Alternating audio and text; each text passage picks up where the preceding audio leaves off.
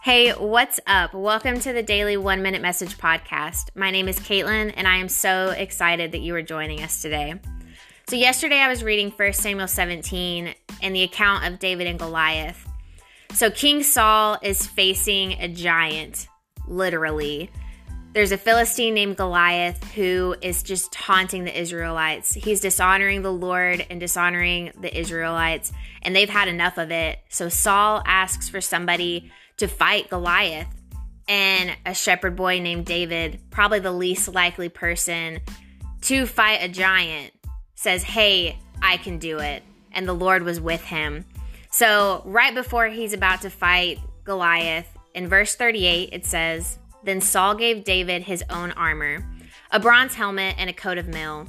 David put it on, strapped the sword over it, and took a step or two to see what it was like, for he had never worn such things before. I can't go in these, he protested to Saul. I'm not used to them. So David took them off again. What I think is incredible is that we try to fight the battles that the Lord has given us with the armor that he's given other people.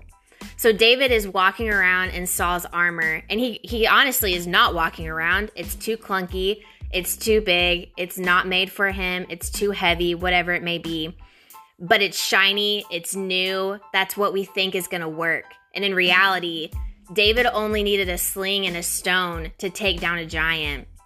And that's what the Lord gave him.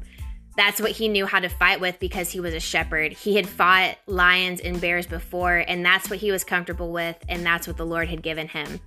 So when we tend to compare our gifts to other people's gifts or our armor to other people's armor, Ours may not be as shiny, it may not be as new, as exciting, but it's what's going to get the job done. And that's what the Lord has given us to fight our battles. So, are you trying to fight your battles this season with the armor that's been given to somebody else?